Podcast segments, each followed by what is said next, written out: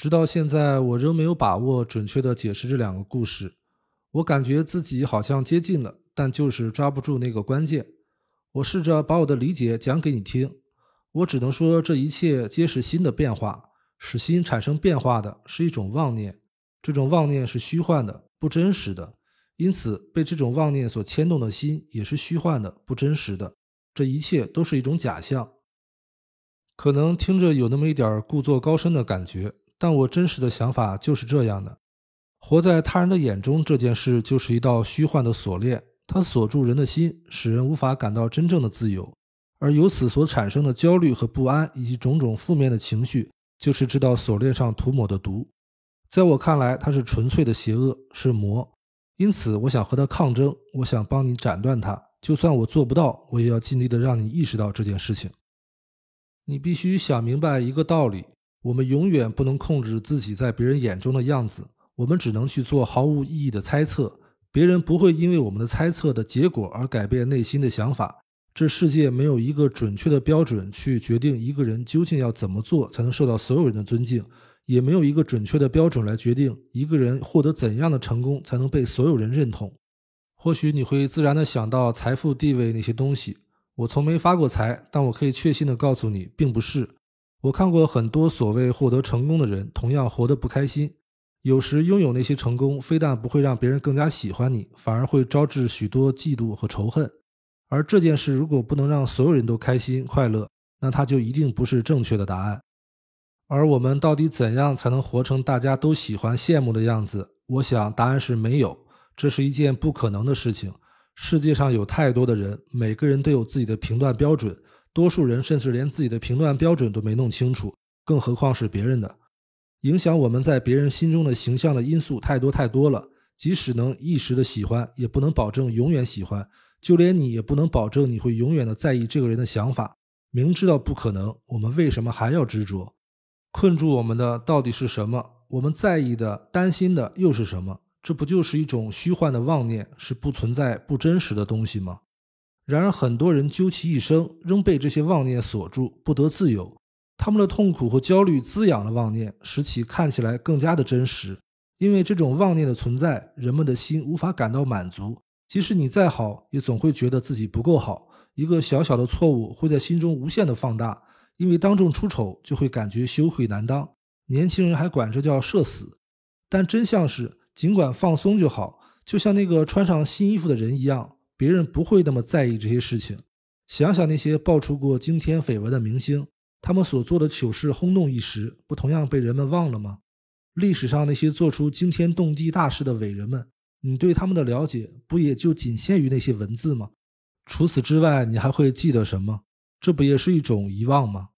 所以你还在担忧什么？难道你真的觉得你比明星和伟人还要难忘吗？你只是自己人生的主角，别人也都一样，只有你才会在意你的新衣服。如果你能明白这种担忧是假的，那么建立在这种担忧上的焦虑和恐惧也是假的，这些恐惧和焦虑所带给你的痛苦也是假的。就连产生这颗痛苦的心也一样是假的。既然知道这颗心是假的，那就会知道要去找真的那颗心。别把自己想的太过于重要。每个人都很忙，无论你做过什么事，都会很快的被人遗忘。这些事情除了你自己之外，没有人真的在乎。假设真的有这样一个人，他穷尽一生只是为了打击你、嘲笑你，那我只能说你对他太重要了。不过，既然你的烦恼具现化了，那么斩断烦恼的方法也就非常简单了，只要远离他，远离那个使你感到不快乐的人，不管他是谁。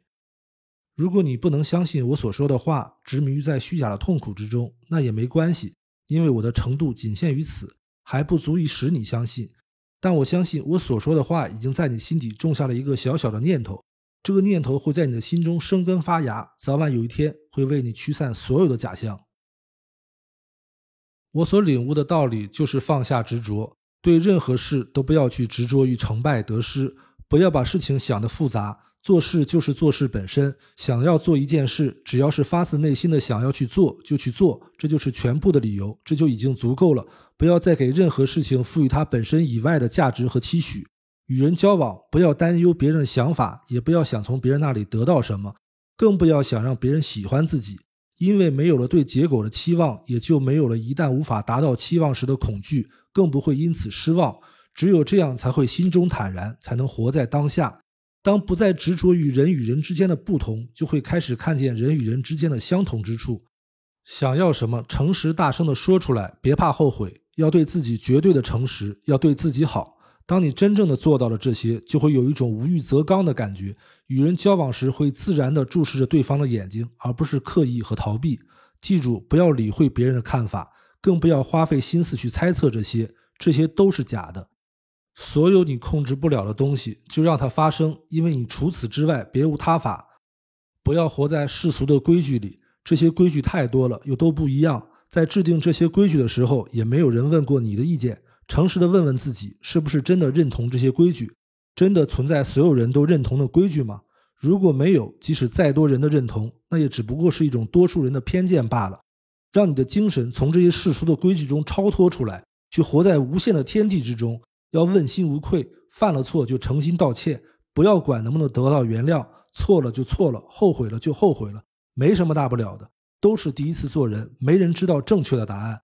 你要清楚的明白，人生短暂，到头来这一切的一切都只不过是一场转瞬即逝的游戏。做好你自己，把其他的一切全部交给宇宙。当你感觉自己快要撑不下去的时候，就想想我的话。直到有天，你会感觉到内心中生出一股巨大的力量，这种力量会使你感觉自己与天地相连，它会让你有一种无比坚定的感觉。会让你感受到前所未有的勇气。这个时候，你会清楚的知道自己不需要再问任何医生和任何人了。你会知道自己全都好了。你所经历的一切痛苦都会生出意义，而之后的每一天，你都会看到以前不曾看过的风景，体验不曾体验的美好。这是一个女孩离开时最后交给我的事情。在很长的时间里，我都把打扫房间看作是很讨厌的事。尽管有人一直告诉我，房间干净了，人的心情也会变好，但我从来没有真心的认同过。我之前说过，我养了一些宠物，有这些家伙在，打扫房间就是一场毫无意义的事情。每次打扫之后，干净不过一天，就又重新变得乱七八糟。直到最近，我想到了他的话，才开始认认真真的打扫房间。我一连打扫了三天，那三天都在下大雪。等我把家里彻底打扫完毕之后，我的额头微微冒汗。坐在沙发上，盯着干净整洁的地面，忽然看到有道阳光照到我的面前。就在那个瞬间，我的心中被一种莫名的喜悦充满。我兴奋地站起身来，看到窗外的雪停了，金色的阳光穿过乌云照在我身上。我不知道究竟发生了什么，我流泪了。我眼前的一切都变得不一样了。我知道我终于把自己治好了，我的心和我的房间变得一样干净明亮。我的心一下好轻松，好轻松。我不再执着于任何事情，不再于恐惧任何事情。我不再孤独了。我忽然什么都不想要了。我感到满足了。关于我的抑郁症自救，我所能告诉你的事情已经告诉你了。